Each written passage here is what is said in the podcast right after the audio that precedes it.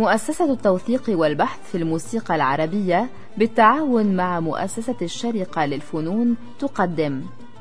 دروب النغم.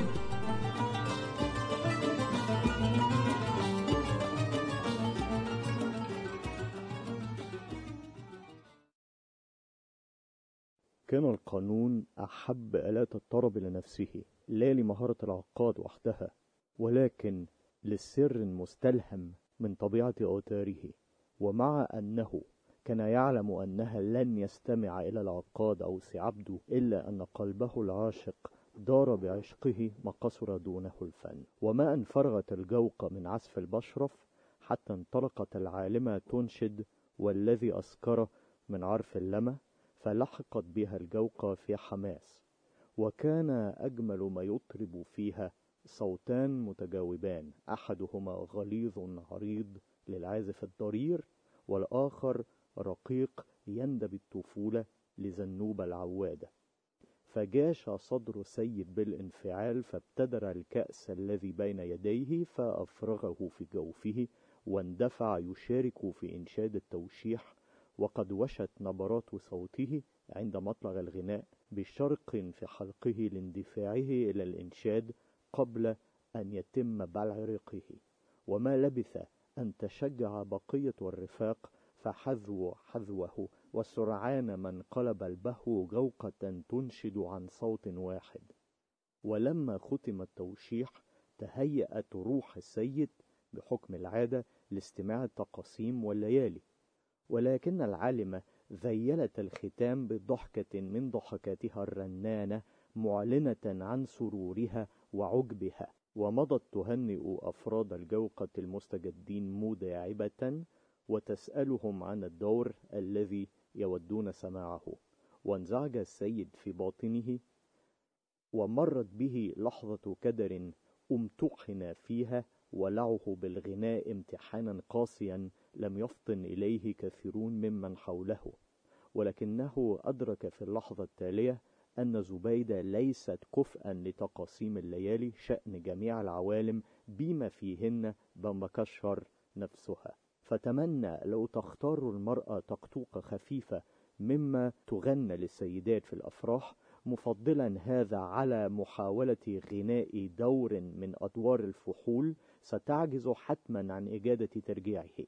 وصمم على أن يتفادى من المتاعب التي تخافها أذنه بأن يقترح أغنية خفيفة تناسب حنجرة الست فقال ما رأيكم في عصفوري يم عصفوري؟ وحدجها بنظرة ذات معنى كأنما ليثير في نفسها إيحاء هذه التقطوقة التي توجت بها حوار تعارفهما في حجرة الاستقبال منذ أيام قلائل ولكن جاء صوت من أقصى البحو يصيح ساخرا الأولى أن تطلبها من أمك. وسرعان ما ضاع الاقتراح فيما تفجر من قهقهات أفسدت على السيد خطته. وقبل أن يكرر المحاولة طلب نفر يا مسلمين يا الله. وطلب آخرون سلامتك يا قلبي.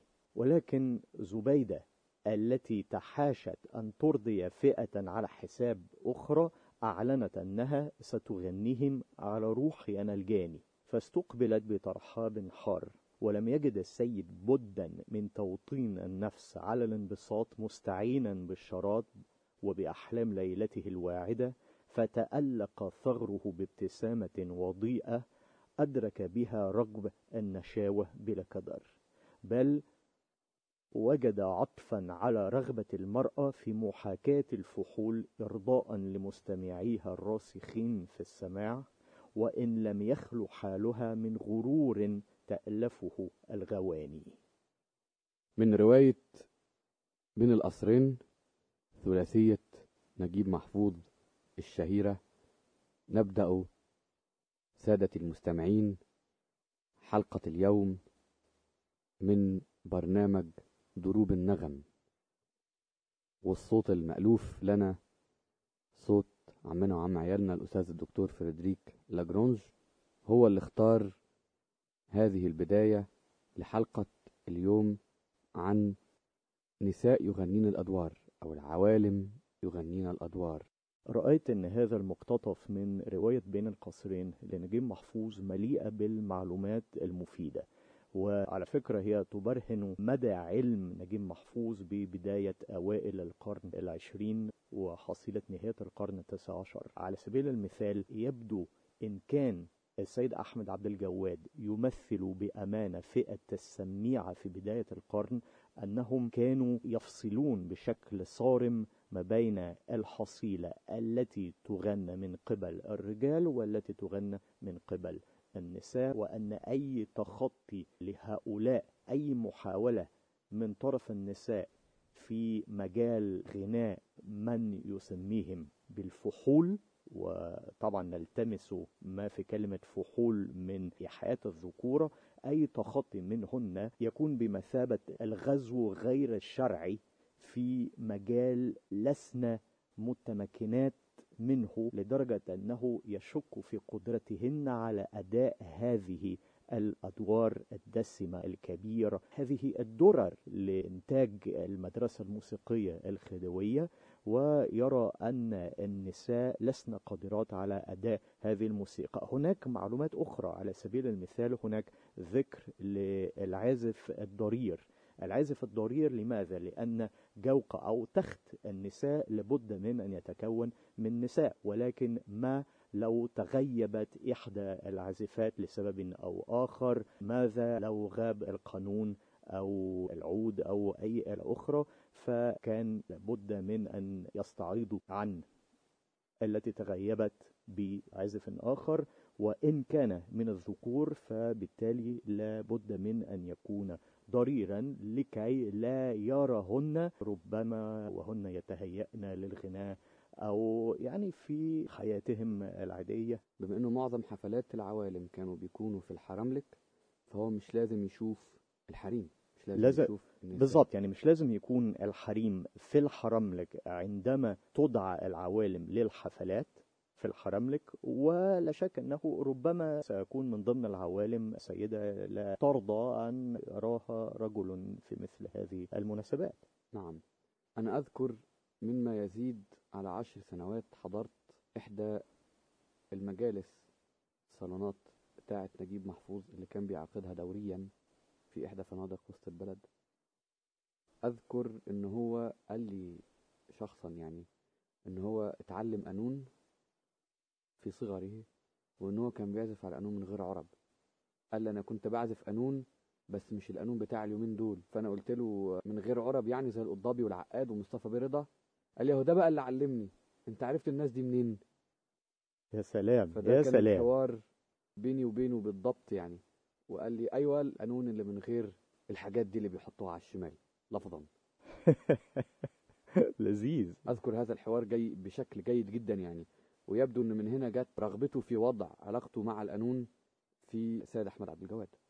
أكيد أكيد. وذكر العقاد الكبير طبعا واستساغة آه، السيد أحمد عبد الجواد لآت القانون لا شك أنها تعكس استساغة آه، نجيب محفوظ نفسه بهذه الآلة. هناك أيضا في هذا المقتطف ذكر لبامبا كشر هذه السيدة الغامضة التي ذكرت وحتى لدرجة أن في فيلم من أفلام الستينات من أفلام حسن الإمام كرس لبامبا كشر ولكن يعني قد تكون بامبا كشر مجرد أسطورة. أنا شايف أن غالبا كانت شخصية تاريخية هي فعلا كانت عالمة من عوالم أواخر القرن التاسع عشر ولكن يبدو أنها لم تسجل أو هناك فرضية أخرى ربما سنعود إليها لاحقا وأن تكون بامبا العوادة تكون هي هي بامبا كشر. والله أعلم صحيح. هذا لغز تاريخي صحيح. لن نستطيع أن نبت على كل لو هي بامبا العوادة فإذا كل فيلم حسن الإمام مبني في عصر غير العصر بتاع بامبا كشر أو بامبا العوادة يعني. أكيد أكيد. أنا صراحة معترض على حاجة.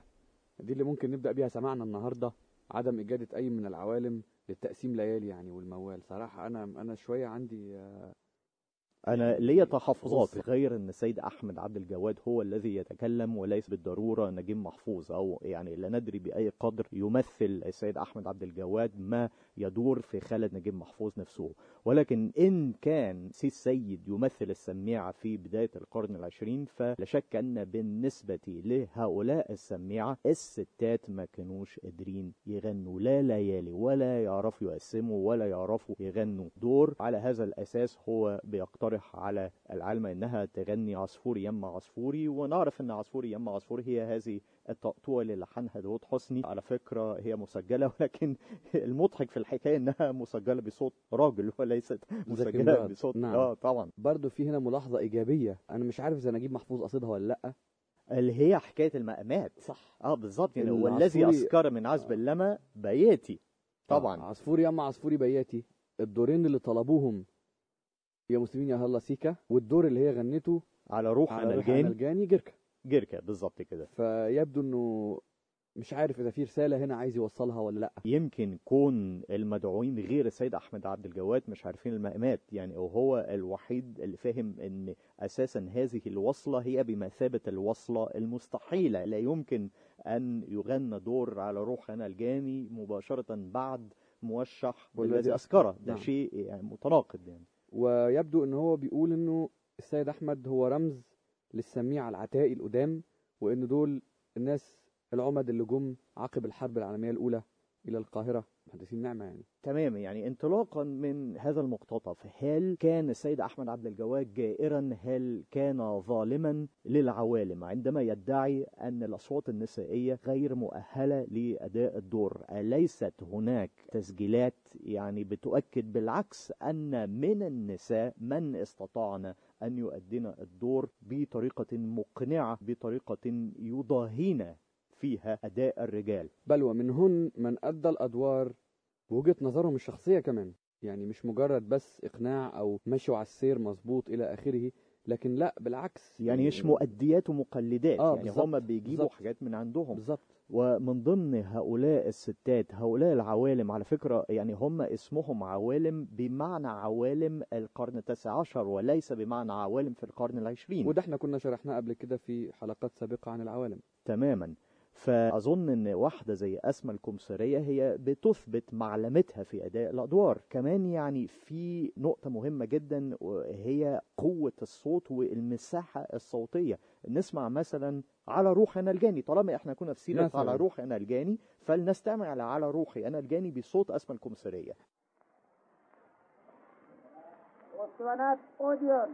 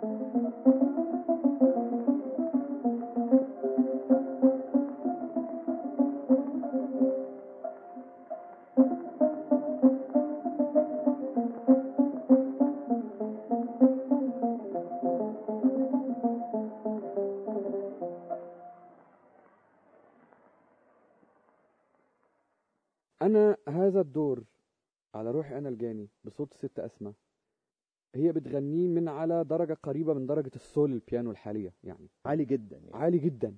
أعلى من عبد الحي حلمي وأعلى من كل الناس. وبتوصل فيه لدرجات ما بتوصلهاش غير مثلا أسمهان في يا طيور استعراضا في الحتت الأوبرالية اللي بتعملها. يعني بصوت الرأس بصوت يعني. الرأس نعم. هي بتوصل لنفس الدرجات دي بصوت الصدر. عادي. يعني بالطريقة العربية مش بالطريقة الافرنكيه في الوصول للدرجات العالية. فيبدو هو ده تفسير اللي انت بتسميه إنه شيء مش مستصاغ ما هي. دي النقطة التانية اللي كنت عايز آه. أتكلم فيها وهي إن عندما نستمع لهذه التسجيلات تسجيلات كل الأصوات الحريمي في بداية القرن العشرين غالبا ما نشعر إن هناك عنصر مش هقول منفر لأنها كلمة تقيلة بس في عنصر غريب في خامة أصواتهم وربما غير مستحب على خلاف الأصوات الرجالية. يعني أي واحد مباشرة سيعشق صوت عبد الحي حلمي وصوت يوسف المنيلاوي وصوت صالح عبد الحي وصوت أبو العلا محمد. يعني هذه الأصوات ليست غريبة. طبعا تقنيات الغناء تختلف جذريا عن تقنيات الغناء في بداية القرن الحادي والعشرين ولكن خامة الصوت هي خامة مستحبة غير غريبة للأذن. هو أنا هختلف معاك برضو شوية في المسألة دي اختلاف مشروع وإنه لأ الناس اللي متعودين على الموضة الناس اللي متعودين على طريقة مثلا عبد الحليم حافظ فيما بعد مش هيستوعبوا عبد الحي حلمي ولا المنيلاوي. أعتقد اللي حصل إنه الستات قلبوا طريقة مغناهم قبل الرجالة. أعتقد يعني تقريبا آه، الخط الفاصل هو أم كلثوم. يعني نعم، صوت أم نعم. كلثوم في أدوارها هو نفس الأصوات النسائية المستحبة في القرن العشرين وصوت أم كلثوم في أدوارها بيختلف تماما عن صوت واحدة زي أسماء الكمثريه فهل يعود ذلك إلى مجرد نقطة تقنية الغناء التي تغيرت تقريبا ربما في العشرينات من القرن العشرين كمان لأن أو يعود ذلك لتقنيات التسجيل.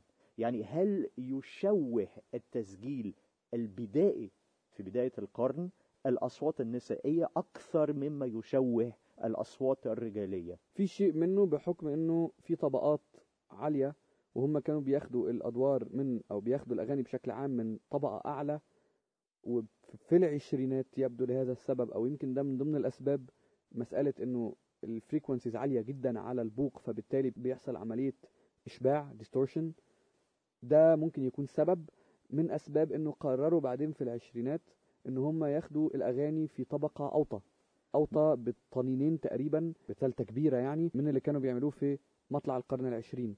وده مثلا عندنا هقول لك يا سيدي تسجيلات أم كلثوم مع أوديون سنة 23 كان لسه في بقايا من الصوت القديم. صحيح صحيح بعدها بأربع سنين هذه السرسعة هذه السرسعة أيوة. في الصوت أيوة. العجيب هذه السرسعة لم تعد مستحبة بعد الثلاثينات تقريبا الست ام